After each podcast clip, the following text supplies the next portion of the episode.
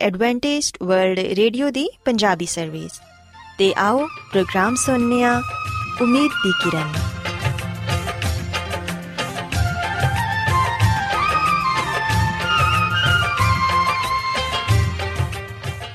ਸਾਥਿਓ, ਪ੍ਰੋਗਰਾਮ ਉਮੀਦ ਦੀ ਕਿਰਨ ਦੇ ਨਾਲ ਮੈਂ ਤੁਹਾਡੀ ਮੇਜ਼ਬਾਨ ਫਰਾਸਲੀਮ ਤੁਹਾਡੀ ਖidmat 'ਚ ਹਾਜ਼ਰ ਹਾਂ। ਸਾਡੀ ਪੂਰੀ ਟੀਮ ਵੱਲੋਂ ਪ੍ਰੋਗਰਾਮ ਸੁਣਨ ਵਾਲੇ ਸਾਰੇ ਸਾਥੀਆਂ ਨੂੰ ਸਾਡਾ ਪਿਆਰ ਭਰਾ ਸਲਾਮ ਕਬੂਲ ਹੋਏ। ਸਾਥਿਓ, ਉਮੀਦ ਕਰਨੀਆ ਕਿ ਤੁਸੀਂ ਸਾਰੇ ਖੁਦਾ ਤਾਲਾ ਦੇ ਫਜ਼ਲੋ ਕਰਮ ਨਾਲ, ਖੈਰੀਅਤ ਨਾਲ ਹੋ। ਤੇ ਸਾਡੀ ਇਹ ਦੁਆ ਹੈ ਕਿ ਤੁਸੀਂ ਜਿੱਥੇ ਕਿਤੇ ਵੀ ਰਹੋ, ਖੁਦਾਵੰਦ ਖੁਦਾ ਤੁਹਾਡੇ ਨਾਲ ਹੋਣ ਤੇ ਤੁਹਾਡੀ ਹਿਫਾਜ਼ਤ ਤੇ ਰਹਿਨਮਾਈ ਕਰਨ। ਸਾਥਿਓ, ਇਸ ਤੋਂ ਪਹਿਲਾਂ ਕਿ ਅੱਜ ਦੇ ਪ੍ਰੋਗਰਾਮ ਨੂੰ ਸ਼ੁਰੂ ਕੀਤਾ ਜਾਏ, ਆਓ ਪਹਿਲਾਂ ਪ੍ਰੋਗਰਾਮ ਦੀ ਤਫਸੀਲ ਸੁਣ ਲਵੋ। ਤਫਸੀਲ ਕੁਝ ਇਸ ਤਰ੍ਹਾਂ ਹੈ ਕਿ ਪ੍ਰੋਗਰਾਮ ਦਾ ਆਗਾਜ਼ ਮਾਮੂਲ ਦੇ ਮੁਤਾਬਿਕ ਇੱਕ ਰੂਹਾਨੀ ਗੀਤ ਨਾਲ ਕੀਤਾ ਜਾਏਗਾ। ਤੇ ਗੀਤ ਦੇ ਬਾਅਦ ਬੱਚਿਆਂ ਦੇ ਲਈ ਬਾਈਬਲ ਮੁਕੱਦਸ ਚੋਂ ਬਾਈਬਲ ਕਹਾਣੀ ਪੇਸ਼ ਕੀਤੀ ਜਾਏਗੀ। ਤੇ ਸਾਥੀਓ, ਪ੍ਰੋਗਰਾਮ ਦੇ ਆਖਿਰ 'ਚ ਖੁਦਾਵੰਦ ਦੇ ਖਾਦਮ ਅਜ਼ਮਤ ਇਮਨੁਅਲ, ਖੁਦਾਵੰਦ ਦੇ ਅਲਾਹੀ ਪਾਕਲਾਮ ਚੋਂ ਪੈਗਾਮ ਪੇਸ਼ ਕਰਨਗੇ। ਆਓ ਸਾਥੀਓ, ਸਭ ਤੋਂ ਪਹਿਲਾਂ ਖੁਦਾਵੰਦ ਦੀ ਤਾਰੀਫ 'ਚ ਇਹ ਖੂਬਸੂਰਤ ਗੀਤ ਸੁਣੀਏ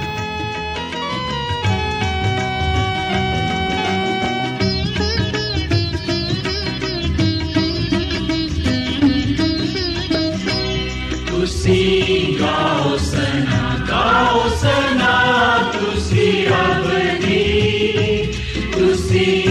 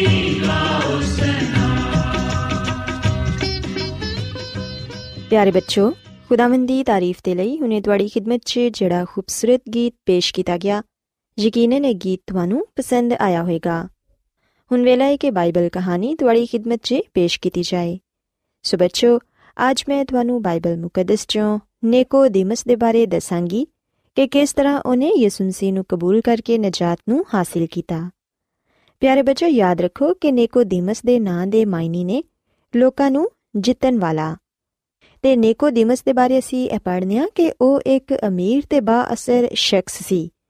ਇਹਦੇ ਇਲਾਵਾ ਉਹ ਕੌਮੀ ਅਸੈਂਬਲੀ ਦਾ ਮੈਂਬਰ ਵੀ ਸੀ।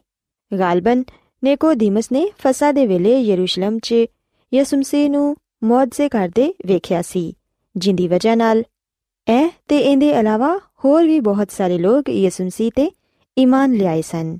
ਪਿਆਰੇ ਬੱਚੋ ਇੱਕ ਰੋਜ਼ ਇਸ ਤਰ੍ਹਾਂ ਹੋਇਆ ਕਿ ਨਿਕੋਦੀਮਸ ਯਿਸੂ ਮਸੀਹ ਦੇ ਕੋਲ ਰਾਤ ਨੂੰ ਆ ਕੇ ਕਹਿਣ ਲੱਗਾ, ਕਿ ਮੈਂ ਜਾਣਨਾ ਵਾਂ ਕਿ ਤੂੰ ਖੁਦਾ ਦੀ ਤਰਫੋਂ ਉਸਤਾਦ ਹੋ ਕੇ ਆਇਆ ਏ, ਕਿਉਂਕਿ ਜਿਹੜੇ ਮੌਜਜ਼ੇ ਤੂੰ ਵਿਖਾਣਾ ਏ ਕੋਈ ਹੋਰ ਨਹੀਂ ਵਿਖਾ ਸਕਦਾ, ਜਦੋਂ ਤੱਕ ਕਿ ਖੁਦਾ ਉਹਦੇ ਨਾਲ ਨਾ ਹੋਏ।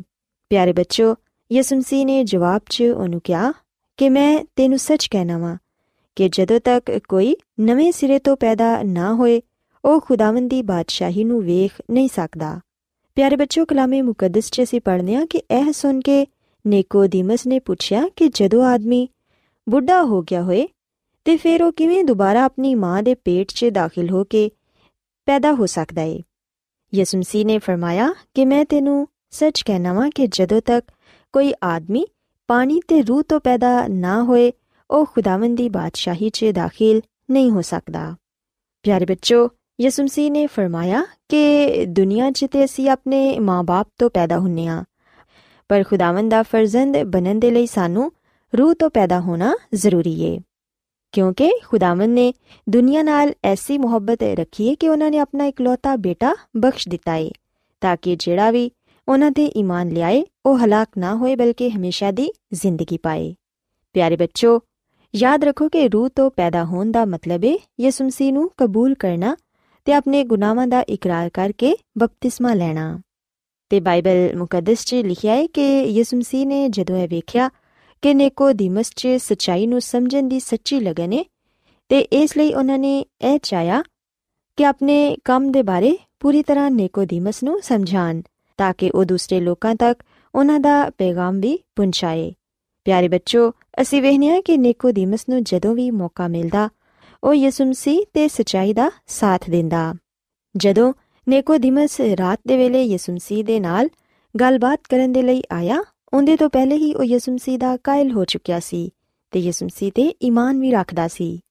ਯਿਸੂ ਮਸੀਹ ਨੇ ਵਜ਼ਾਹਤ ਕਰਦਿਆਂ ਹੋਇਆਂ ਉਹਨੂੰ ਇਹ ਦੱਸਿਆ ਕਿ ਅਗਰ ਤੂੰ ਖੁਦਾਵੰਦ ਦੀ ਬਾਦਸ਼ਾਹੀ 'ਚ ਦਾਖਲ ਹੋਣਾ ਚਾਹਨਾ ਹੈ ਤੇ ਫਿਰ ਰੂਹ ਤੇ ਪਾਣੀ ਤੋਂ ਪੈਦਾ ਹੋਣਾ ਜ਼ਰੂਰੀ ਹੈ ਕਿਉਂਕਿ ਰੂਲ ਕੁਦਸ ਹੀ ਸਾਡੀ ਜ਼ਿੰਦਗੀਆਂ 'ਚ ਤਬਦੀਲੀ ਦਾ ਬਾਇਸ ਬਣਦਾ ਹੈ ਤੇ ਯਿਸੂ ਮਸੀਹ ਨੇ ਉਹਨੂੰ ਇਹ ਵੀ ਦੱਸਿਆ ਕਿ ਨਵੀਂ ਪਦਾਇਸ਼ ਨੂੰ ਕੋਈ ਵੇਖ ਨਹੀਂ ਸਕਦਾ, ਜਿਵੇਂ ਕਿ ਹਵਾ ਨੂੰ ਕੋਈ ਨਹੀਂ ਵੇਖ ਸਕਦਾ। ਲੇਕਿਨ ਜਿਸ ਤਰ੍ਹਾਂ ਹਵਾ ਦਾ ਅਮਲ ਦਖਲ ਸਾਨੂੰ ਹਵਾ ਦੇ ਚੱਲਣ ਤੋਂ ਪਤਾ ਚੱਲਦਾ ਹੈ ਇਸੇ ਤਰ੍ਹਾਂ ਨਵੀਂ ਪਦਾਇਸ਼ ਇਨਸਾਨ ਦੇ ਕੰਮ ਤੇ ਕਲਾਮ ਤੋਂ ਜ਼ਾਹਿਰ ਹੁੰਦੀ ਏ।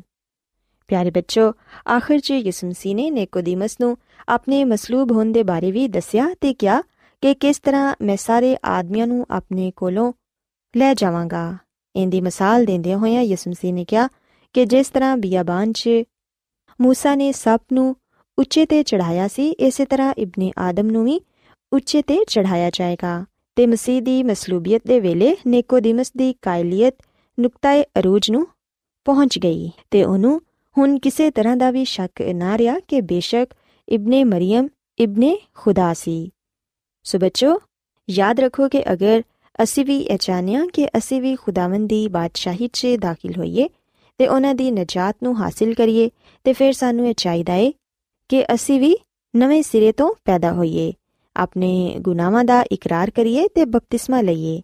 ਜਦੋਂ ਅਸੀਂ ਯਿਸੂ ਮਸੀਹ ਨੂੰ ਆਪਣਾ ਨਜਾਤ ਦਹਿੰਦਾ ਕਬੂਲ ਕਰ ਲਵਾਂਗੇ ਤੇ ਫਿਰ ਯਕੀਨਨ ਅਸੀਂ ਉਹਨਾਂ ਦੇ ਨਾਲ ਆਸਮਾਨ ਦੀ ਬਾਦਸ਼ਾਹੀ 'ਚ ਜਾ ਸਕਾਂਗੇ। ਸੋ ਮੈਂ ਉਮੀਦ ਕਰਨੀਆ ਕਿ ਅੱਜ ਦੀ ਬਾਈਬਲ ਕਹਾਣੀ ਤੁਹਾਨੂੰ ਪਸੰਦ ਆਈ ਹੋਵੇਗੀ। ਆਓ ਹੁਣ ਖੁਦਾਵੰਦ ਦੀ ਤਾਰੀਫ 'ਚ ਇਹ ਖੂਬਸੂਰਤ ਗੀਤ ਸੁਣੀਏ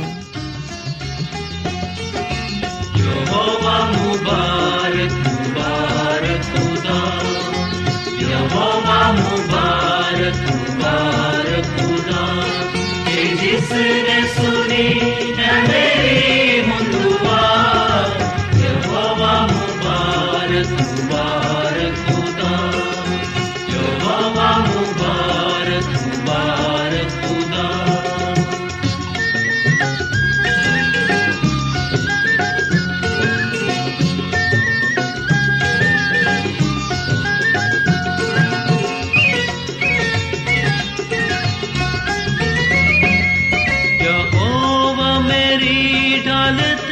जोर है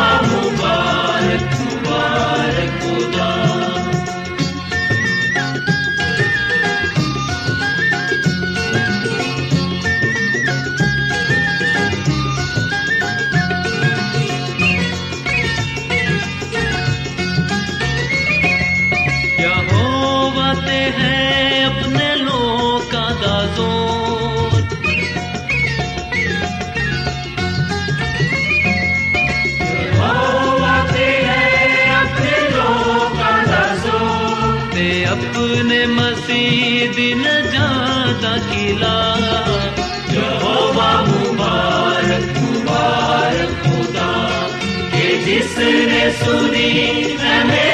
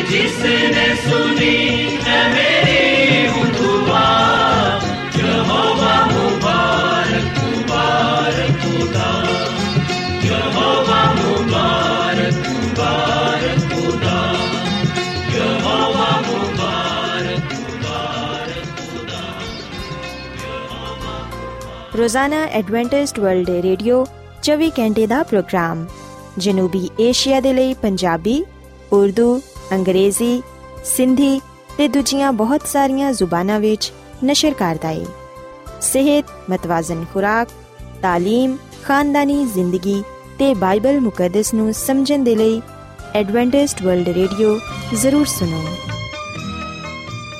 سامعین بائبل مقدس کی تعلیمات کو मज़ीद सीखने के लिए। या अगर आपका कोई सवाल हो तो आप हमसे व्हाट्सएप के ज़रिए इस नंबर पर रबता कर सकते हैं। हमारा व्हाट्सएप नंबर है सिफर सिफर नौ दो तीन एक सिफर एक सात छ सात नौ छ दो। नंबर एक बार फिर नोट कर लें, zero zero nine two 3101767962 Adventist world radio ਵੱਲੋਂ ਪ੍ਰੋਗਰਾਮ ਉਮੀਦ ਦੀ ਕਿਰਨ ਨਿਸ਼ਰ ਕੀਤਾ ਜਾ ਰਿਹਾ ਹੈ ਹੁਣ ਵੇਲੇ ਹੈ ਕਿ ਅਸੀਂ ਖੁਦਾ ਦੇ ਪਾਕ ਕਲਾਮ ਚੋਂ ਪੈਗਾਮ ਸੁਣੀਏ ਤੇ ਅੱਜ ਤੁਹਾਡੇ ਲਈ ਪੈਗਾਮ ਖੁਦਾ ਦੇ ਖਾਦਮ ਅਜ਼ਮਤ ਇਮਨੁਅਲ ਪੇਸ਼ ਕਰਨਗੇ ਤੇ ਆਓ ਆਪਣੇ ਦਿਲਾਂ ਨੂੰ ਤਿਆਰ ਕਰੀਏ ਤੇ ਖੁਦਾ ਦੇ ਕਲਾਮ ਨੂੰ ਸੁਣੀਏ ਯਿਸੂ ਮਸੀਹ ਦੇ ਬਬਰਕਤ ਨਾਮ ਵਿੱਚ ਸਾਰੇ ਸਾਥੀਆਂ ਨੂੰ ਸਲਾਮ।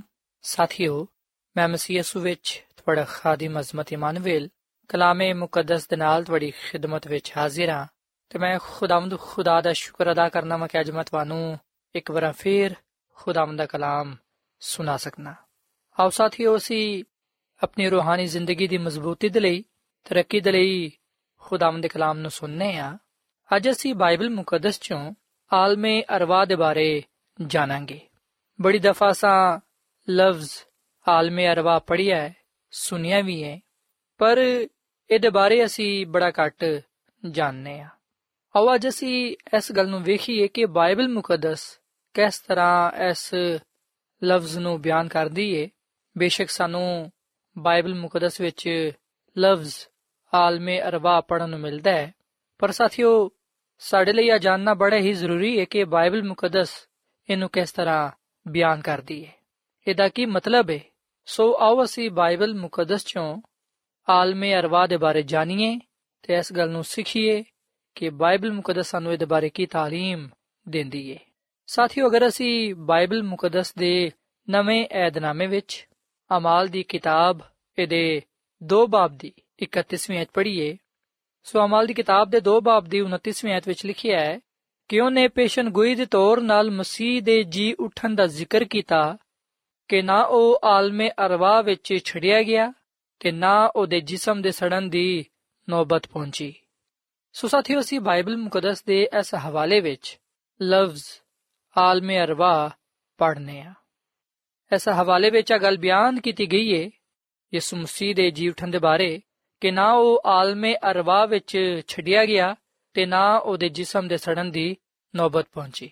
ਸੋ ਆਓ ਸਾਥੀਓ, ਅਸੀਂ ਸਭ ਤੋਂ ਪਹਿਲਾਂ ਇਸ ਗੱਲ ਨੂੰ ਜਾਣੀਏ ਤੇ ਇਸ ਗੱਲ ਨੂੰ ਸਿੱਖੀਏ ਕਿ ਲਫ਼ਜ਼ ਆਲਮੇ ਅਰਵਾ ਦਾ ਮਤਲਬ ਕੀ ਹੈ ਸਾਥੀਓ, ਅਗਰ ਅਸੀਂ ਲਫ਼ਜ਼ ਬਾ ਲਫ਼ਜ਼ ਇਹਦੇ ਮਾਇਨੇ ਵੇਖੀਏ ਆਲਮੇ ਅਰਵਾ ਦੇ, ਤੇ ਇਹਦਾ ਮਤਲਬ ਬਣੇਗਾ ਆਲਮ, ਯਾਨੀ ਕਿ ਜਹਾਨ, ਦੁਨੀਆ ਤੇ ਅਰਵਾ ਜਿਹੜਾ ਕਿ ਰੂਹ ਦੀ ਜਮਾ ਹੈ।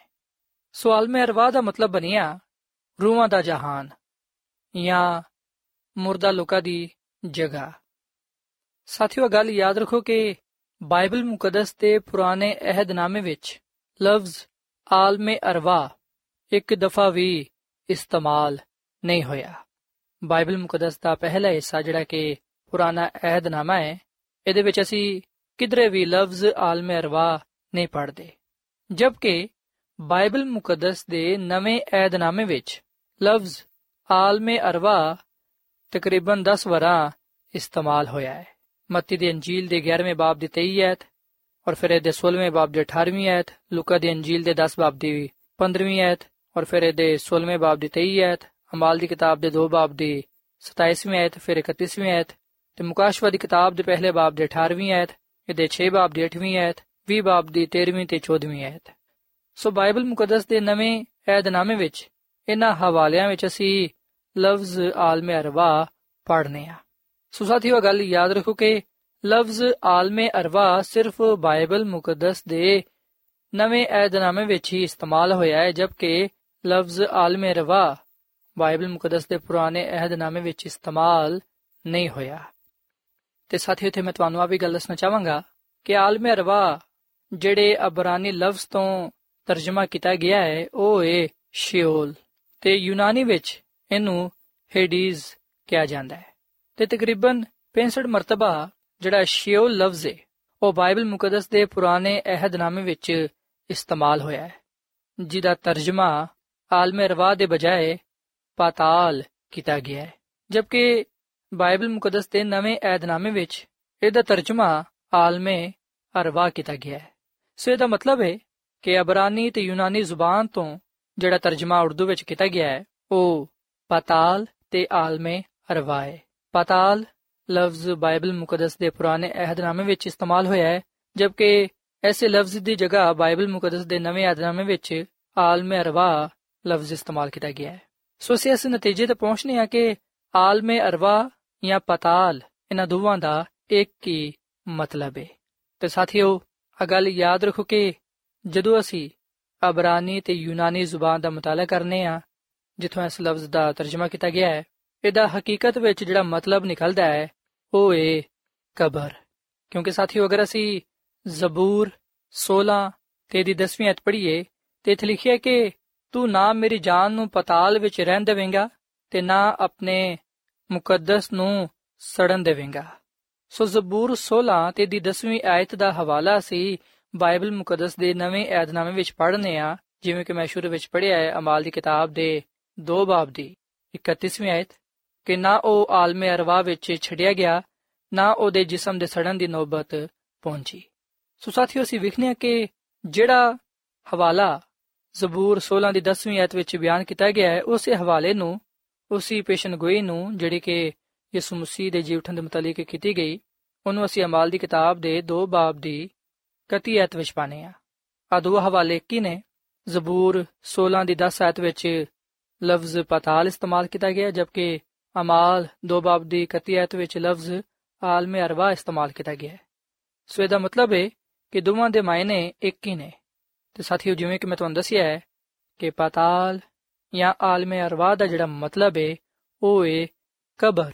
ਤੇ ਇਸ ਗੱਲ ਦੀ ਹੀ تعلیم ਸਾਨੂੰ ਬਾਈਬਲ ਮੁਕੱਦਸ ਚੋਂ ਪੜਨ ਨੂੰ ਮਿਲਦੀ ਹੈ ਜਦਕਿ ਸਾਥੀਓ ਸਿਵਹਨੇ ਕਿ ਇਸ ਦੁਨੀਆਂ ਵਿੱਚ ਬਹੁਤ ਸਾਰੇ ਐਸੇ ਲੋਕ ਨੇ ਜਿਹੜੇ ਕਿ ਇਸ ਗੱਲ ਤੇ ਯਕੀਨ ਰੱਖਦੇ ਨੇ ਕਿ ਰੂਹਾਂ ਦੀ ਇੱਕ ਜਗ੍ਹਾ ਪਾਈ ਜਾਂਦੀ ਏ ਜਿਹਨੂੰ ਆਲਮੇ ਅਰਵਾ ਕਿਹਾ ਜਾਂਦਾ ਹੈ ਬਹੁਤ ਸਾਰੇ ਲੋਕਾਂ ਦੇ ਨਜ਼ਦੀਕ ਇਸ ਗੱਲ ਨੂੰ ਇਸ ਤਰ੍ਹਾਂ ਲਿਆ ਜਾਂਦਾ ਹੈ ਕਿ ਜਦੋਂ ਇਨਸਾਨ ਮਰ ਜਾਂਦਾ ਹੈ ਉਸ ਵੇਲੇ ਉਹਦੀ ਰੂਹ ਆਲਮੇ ਅਰਵਾ ਵਿੱਚ ਚਲੀ ਜਾਂਦੀ ਹੈ ਜਦਕਿ ਸਾਥੀਓ ਆ ਸੋਚ ਆ ਖਿਆਲ ਆ ਨਜ਼ਰੀਆ ਬੁੱਤ ਪ੍ਰਸਤਾਂ ਦਾ ਹੈ ਇਹਦਾ ਤਾਲੁਕ ਬੁੱਤ ਪ੍ਰਸਤੀ ਨਾਲ ਹੈ ਖੁਦਾ ਦੇ ਲੋਕ ਇਸ ਤਰ੍ਹਾਂ ਦੀ ਝੂਠੀ تعلیم ਨੂੰ ਝੂਠੇ ਖਿਆਲ ਨੂੰ ਨਜ਼ਰੀਏ ਨੂੰ ਰੱਦ ਕਰਦੇ ਨੇ ਤਰਕ ਕਰਦੇ ਨੇ ਬਾਈਬਲ ਮੁਕੱਦਸ ਕਿਧਰੇ ਵੀ ਇਹ ਗੱਲ ਬਿਆਨ ਨਹੀਂ ਕਰਦੀ ਕਿ ਰੂਹਾਂ ਦੀ ਕੋਈ ਜਗ੍ਹਾ ਪਾਈ ਜਾਂਦੀ ਏ ਰੂਹਾਂ ਦਾ ਕੋਈ ਜਹਾਨ ਹੈ ਇਸ ਤਰ੍ਹਾਂ ਦੀ تعلیم ਸਾਨੂੰ ਬਾਈਬਲ ਮੁਕੱਦਸ ਵਿੱਚ ਪੜਨ ਨੂੰ ਨਹੀਂ ਮਿਲਦੀ ਸਾਥੀਓ ਬੇਸ਼ੱਕ ਬਾਈਬਲ ਮੁਕੱਦਸ ਦੇ ਨਵੇਂ ਯਾਦਨਾਮੇ ਵਿੱਚ ਲਫ਼ਜ਼ ਆਲਮੇ ਅਰਵਾ ਇਸਤੇਮਾਲ ਹੋਇਆ ਹੈ ਪਰ ਸਾਥੀਓ,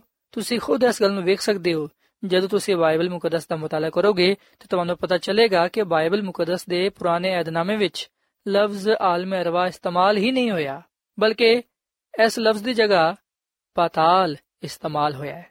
ਸੋ ਜਦੋਂ ਅਸੀਂ ਅਸਲ ਜ਼ੁਬਾਨ ਦਾ ਮਤਾਲਾ ਕਰਨੇ ਆ, ਜਿੱਥੋਂ ਆ ਲਫ਼ਜ਼ ਨਿਕਲੇ ਨੇ, ਤੇ ਸਾਨੂੰ ਪਤਾ ਚੱਲਦਾ ਹੈ ਕਿ ਬਾਈਬਲ ਮੁਕੱਦਸ ਦੇ ਨਜ਼ਦੀਕ ਪਾਤਾਲ ਜਾਂ ਆਲਮੇ ਅਰਵਾ, ਇਹਦਾ ਜਿਹੜਾ ਮਤਲਬ ਹੈ ਇਹਦਾ ਜਿਹੜਾ ਬੈਕਗ੍ਰਾਉਂਡ ਹੈ ਉਹ ਹੈ ਕਬਰ, ਜਿੱਥੇ ਮੁਰਦਿਆਂ ਨੂੰ ਦਫਨਾਇਆ ਜਾਂਦਾ ਹੈ।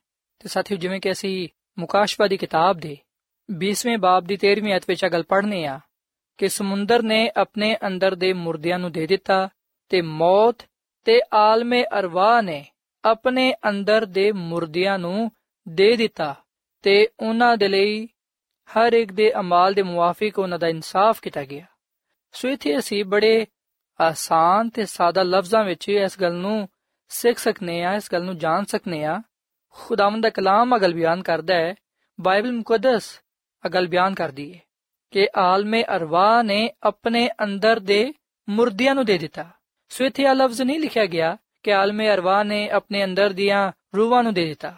ਸਾਥੀਓ, ਇਥੇ ਤੁਸੀਂ ਬੜੀ ਤਵੱਜਾ ਦੇ ਨਾਲ ਪੜੋ ਇਸ ਗੱਲ ਤੇ ਗੌਰ ਕਰੋ ਕਿ ਇਥੇ ਇਹ ਗੱਲ ਬਿਆਨ ਕੀਤੀ ਗਈ ਹੈ ਕਿ ਆਲਮੇ ਅਰਵਾ ਨੇ ਆਪਣੇ ਅੰਦਰ ਦੇ ਮੁਰਦਿਆਂ ਨੂੰ ਦੇ ਦਿੱਤਾ।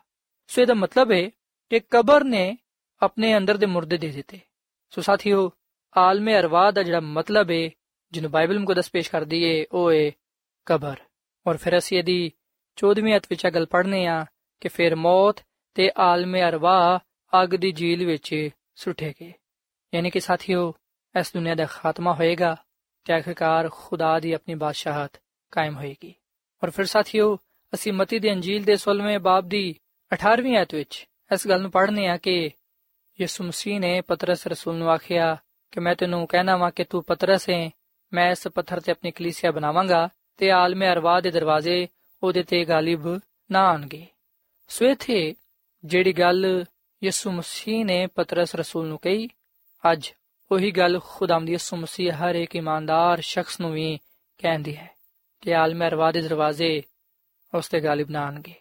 ਯਾਨੀ ਕਿ ਜਿਹੜੀ ਅਬਦੀ ਮੌਤ ਹੈ ਜਿਹੜੀ ਕਿ ਬਦਕਾਰਾਂ ਦੇ ਲਈ ਏ ਸ਼ਰੀਰਾਂ ਦੇ ਲਈ ਏ ਉਹ ਰਾਸਤਬਾਜ਼ ਲੋਕਾਂ ਤੇ ਨਹੀਂ ਆਏਗੀ। ਦੂਸਰੀ ਮੌਤ ਦਾ ਅਸਰ ਉਹਨਾਂ ਤੇ ਨਾ ਹੋਏਗਾ। ਬਲਕਿ ਖੁਦਾ ਦੇ ਲੋਕ ਦੂਜੀ ਮੌਤ ਤੋਂ, ਸਜ਼ਾ ਤੋਂ ਮਹਿਫੂਜ਼ ਰਹਿਣਗੇ। ਸੋ ਸਾਥੀਓ, ਬਾਈਬਲ ਮੁਕੱਦਸ ਦੇ ਨਵੇਂ ਏਧਨਾਮੇ ਵਿੱਚ ਜਿੱਥੇ ਵੀ ਲਫ਼ਜ਼ ਆਲਮੇ ਅਰਵਾ ਇਸਤੇਮਾਲ ਹੋਇਆ ਹੈ। ਉਹਦਾ ਮਤਲਬ ਹੈ ਕਬਰ, ਉਹ ਜਗ੍ਹਾ ਜਿੱਥੇ ਮੁਰਦੇ ਦਫਨਾਏ ਜਾਂਦੇ ਨੇ। ਮੁਰਦਾ ਲੋਕਾਂ ਦੀ ਜਗ੍ਹਾ। ਸੋ ਸਾਥੀਓ, ਅਸੀਂ ਵਿਖਨੇ ਕਿ ਬਾਈਬਲ ਮੁਕੱਦਸ ਵਿੱਚ ਜਿਹੜੀ ਵੀ ਗੱਲ ਨੂੰ ਬਿਆਨ ਕੀਤਾ ਗਿਆ ਹੈ, ਪੇਸ਼ ਕੀਤਾ ਗਿਆ ਹੈ, ਉਹਦਾ ਕੋਈ ਨਾ ਕੋਈ ਮਤਲਬ ਹੈ। ਜਦੋਂ ਅਸੀਂ ਉਹਨੂੰ ਸਮਝਣ ਦੀ ਤੇ ਜਾਣਨ ਦੀ ਕੋਸ਼ਿਸ਼ ਕਰਨੇ ਆ ਖੁਦਾ ਕੋਲੋਂ ਰਹਿਨਮਾਈ ਹਾਸਲ ਕਰਨੇ ਆ ਉਸ ਵੇਲੇ ਯਕੀਨਨ ਅਸੀਂ ਸਚਾਈ ਤੋਂ ਵਾਕਿਫ ਹੋਨੇ ਆ ਸੋ ਮੈਨੂੰ ਉਮੀਦ ਹੈ ਕਿ ਅੱਜ ਤੁਸੀਂ ਇਸ ਗੱਲ ਨੂੰ ਸਿੱਖਿਆ ਹੋਵੇਗਾ, ਇਸ ਗੱਲ ਨੂੰ ਜਾਣਿਆ ਹੋਵੇਗਾ ਕਿ ਆਲਮੇ ਅਰਵਾ, ਯੂਨਾਨੀ ਲਫ਼ਜ਼ ਹੇਡੀਸ ਤੋਂ ਲਿਆ ਗਿਆ ਹੈ, ਜਿਹਨੂੰ ਅਬਰਾਨੀ ਵਿੱਚ ਸ਼ਿਓਲ ਵੀ ਕਿਹਾ ਜਾਂਦਾ ਹੈ ਤੇ ਦਾ ਮਤਲਬ ਹੈ ਪਾਤਾਲ, ਯਾਨੀ ਕਿ ਕਬਰ। ਬਾਈਬਲ ਮੁਕੱਦਸ ਦੇ ਪੁਰਾਣੇ ਅਧਨਾਮੇ ਵਿੱਚ ਕਿਧਰੇ ਵੀ ਲਫ਼ਜ਼ ਆਲਮੇ ਅਰਵਾ ਇਸਤੇਮਾਲ ਨਹੀਂ ਹੋਇਆ, ਬਲਕਿ ਦੀ ਜਗ੍ਹਾ ਪਾਤਾਲ ਇਸਤੇਮਾਲ ਹੋਇਆ ਹੈ, ਜਦਕਿ ਬਾਈਬਲ ਮੁਕੱਦਸ ਦੇ ਨਵੇਂ ਅਧਨਾਮੇ ਵਿੱਚ ਲਫ਼ਜ਼ ਆਲਮੇ ਅਰਵਾ ਤਕਰੀਬਨ 10 ਮਰਤਬਾ ਇਸਤੇਮਾਲ ਹੋਇਆ ਹੈ। ਤੇ ਜਿੱਥੇ ਵੀ ਇਸ ਲਫ਼ਜ਼ ਦਾ ਜ਼ਿਕਰ ਕੀਤਾ ਗਿਆ ਹੈ ਉਸ ਤੋਂ ਮੁਰਾਦ ਹੈ ਕਬਰ ਸੋ ਸਾਥੀਓ ਅਗਰ ਕੋਈ ਸ਼ਖਸ ਇਸ ਗੱਲ ਤੋਂ ਹਟ ਕੇ ਸਾਨੂੰ ਕੋਈ ਦੂਜੀ تعلیم ਦਿੰਦਾ ਹੈ ਅਸੀਂ ਉਹਦੇ ਤੋਂ ਕਿਨਾਰਾ ਕਰੀਏ ਕਿਉਂਕਿ ਯਿਸੂ ਮਸੀਹ ਨੇ ਫਰਮਾਇਆ ਕਿ ਆਖਰੀ ਜ਼ਮਾਨੇ ਵਿੱਚ ਝੂਠੇ ਲੋਕ ਝੂਠੇ ਨਬੀ ਉੱਠ ਖੜੇ ਹੋਣਗੇ ਜਿਹੜੇ ਕਿ ਰਾਸਤਬਾਜ਼ ਲੋਕਾਂ ਨੂੰ ਗੁੰਮਰਾਹ ਕਰਨ ਦੀ ਕੋਸ਼ਿਸ਼ ਕਰਨਗੇ ਸੋ ਅਸਾਂ ਆਪਣੇ ਆਪ ਨੂੰ ਝੂਠੀ تعلیم ਤੋਂ ਦੂਰ ਰੱਖਣਾ ਹੈ ਤਾਂ ਕਿ ਅਸੀਂ ਸਚਾਈ ਤੋਂ ਵਾਕਿਫ ਹੁੰਦੇ ਹੋਈਆਂ ਆਪਣੇ ਆਪ ਨੂੰ ਖੁਦਾ ਦੇ ਜਲਾਲ ਦੇ ਲਈ ਇਸਤੇਮਾਲ ਕਰ ਸਕੀਏ ਤੇ ਖੁਦਾਵੰਦ ਕੋਲੋਂ ਬਹੁਤ ਸਾਰੀਆਂ ਬਰਕਤਾਂ ਨੂੰ ਪਾਣ ਵਾਲੇ ਬਣੀਏ। ਸੋ ਸਾਥੀਓ, ਇਸ ਵੇਲੇ ਮੈਂ ਤੁਹਾਡੇ ਨਾਲ ਮਿਲ ਕੇ ਦੁਆ ਕਰਨਾ ਚਾਹਨਾ, ਆਓ ਅਸੀਂ ਖੁਦਾ ਦੇ ਕੋਲੋਂ ਰਹਿਨਮਾਈ ਮੰਗੀਏ, ਉਹਨੂੰ ਕਹੀਏ ਕਿ ਉਹ ਸਾਡੇ ਜ਼ਿਹਨਾਂ ਨੂੰ ਖੋਲੇ ਤਾਂ ਕਿ ਅਸੀਂ ਕਿਤਾਬੇ ਮੁਕੱਦਸ ਦੀਆਂ ਗੱਲਾਂ ਨੂੰ ਪੜ੍ਹਦੇ ਹੋਈਆਂ, ਸਮਝਦੇ ਹੋਈਆਂ, ਇਹਨਾਂ ਤੇ ਅਮਲ ਪੈਰਾ ਹੋ ਸਕੀਏ ਤੇ ਦੂਜਿਆਂ ਤੱਕ ਸਚਾਈ ਦੇ ਪੈਗਾਮ ਨੂੰ ਪਹੁੰਚਾਉਣ ਵਾਲੇ ਬਣੀਏ। ਸੋ ਆਓ ਸਾਥੀਓ, ਅਸੀਂ ਦੁਆ ਕਰੀਏ।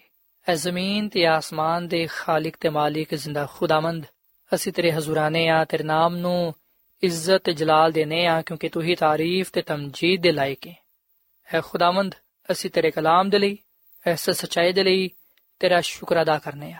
ਫਜ਼ਲ ਬਖਸ਼ ਕੇ ਅਸੀਂ ਜੋ ਕੁਝ ਤੇਰੇ ਕਲਾਮ ਚੋਂ ਪੜ੍ਹਨੇ ਆ, ਸੁਣਨੇ ਆ, ਉਹਨੂੰ ਸਮਝਣ ਵਾਲੇ ਬਣੀਏ ਤੇ ਉਹਨੂੰ ਆਪਣੇ ਜ਼ਿਹਨਾਂ ਵਿੱਚ ਰੱਖੀਏ। ਹੈ ਖੁਦਾਵੰਦ, ਤੂੰ ਸਾਨੂੰ ਸਿਖਾ, ਸਾਨੂੰ ਸਮਝਾ, ਕਿਉਂਕਿ ਤੇਰੀ ਮਦਦ ਬਗੈਰ ਅਸੀਂ ਕੁਝ ਵੀ ਨਹੀਂ ਕਰ ਸਕਦੇ। ਆਪਣੇ ਕਲਾਮ ਦੇ ਵਸਿਲੇ ਨਾਲ ਸਾਨੂੰ ਬੜੀ ਬਰਕਤ ਦੇ। ਤੇ ਸਾਨੂੰ ਤੂੰ ਹਮੇਸ਼ਾ ਆਪਣੇ ਨਾਲ ਵਫਾਦਾਰ ਰਹਿਣ ਦੀ ਤੌਫੀਕ ਤਾ ਫਰਮਾ। ਐ ਖੁਦਾਵੰਦ, ਮੈਂ ਦੁਆ ਕਰਨਾ ਵਾ, ਇਹਨਾਂ ਭਰਾਵਾਂ ਵਾਸਤੇ, ਇਹਨਾਂ ਪੈਨਾ ਵਾਸਤੇ, ਇਹਨਾਂ ਬੱਚਿਆਂ ਵਾਸਤੇ, ਇਹਨਾਂ ਨੂੰ ਤੂੰ ਬੜੀ ਬਰਕਤ ਦੇ। ਇਹਨਾਂ ਦੀ ਜ਼ਿੰਦਗੀ ਚੋਂ, ਇਹਨਾਂ ਦੇ ਖਾਨਦਾਨਾਂ ਚੋਂ ਬਿਮਾਰੀਆਂ ਨੂੰ ਦੂਰ ਕਰ ਦੇ। ਇਹਨਾਂ ਦੇ ਰੋਜ਼ਗਾਰ ਵਿੱਚ, ਕਾਰੋਬਾਰ ਵਿੱਚ, ਰੁਪਏ ਪੈਸੇ ਵਿੱਚ, ਪੜ੍ਹਾਈ ਲਿਖਾਈ ਵਿੱਚ ਬਰਕਤ ਪਾ। ਇਹਨਾਂ ਨੂੰ ਤੂੰ ਆਪਣੇ ਜਲਾਲ ਦੇ ਲਈ ਇਸਤੇਮਾਲ ਕਰ। ਐ ਖੁਦਾਵੰਦ, ਤੂੰ ਸਾਡੇ ਨਾਲ ਹੋ ਤੇ ਸਾਡੀ ਹਰ ਤਰ੍ਹਾਂ ਦੇ ਨਾਲ ਰਹਿਨਮਾਈ ਕਰ, ਕਿਉਂਕਿ ਇਹ ਸਭ ਕੁਝ ਮੰਗ ਲੈਨੇ ਆ ਯਿਸੂ ਮਸੀਹ ਦੇ ਕਾਦਰ ਨਾਮ ਵਿੱਚ। ਆਮੀਨ। ਸਾਥਿਓ ਐਡਵੈਂਟਿਸਟ ਵਰਲਡ ਰੇਡੀਓ ਵੱਲੋਂ ਪ੍ਰੋਗਰਾਮ ਉਮੀਦ ਦੀ ਕਿਰਨ ਨਸ਼ਰ ਕੀਤਾ ਜਾ ਰਿਹਾ ਸੀ। ਉਮੀਦ ਕਰਨੀਆ ਕਿ ਅੱਜ ਦਾ ਪ੍ਰੋਗਰਾਮ ਯਕੀਨਨ ਤੁਹਾਨੂੰ ਪਸੰਦ ਆਇਆ ਹੋਵੇਗਾ। ਸਾਥਿਓ ਬਾਈਬਲ ਮੁਕੱਦਸ ਦੀ ਸਚਾਈਆਂ ਨੂੰ ਮਜ਼ੀਦ ਸਿੱਖਣ ਦੇ ਲਈ ਤੁਸੀਂ ਸਾਡੇ ਨਾਲ WhatsApp ਦੇ ਜ਼ਰੀਏ ਵੀ rabta ਕਰ ਸਕਦੇ ਹੋ। ਸਾਡਾ WhatsApp ਨੰਬਰ ਹੈ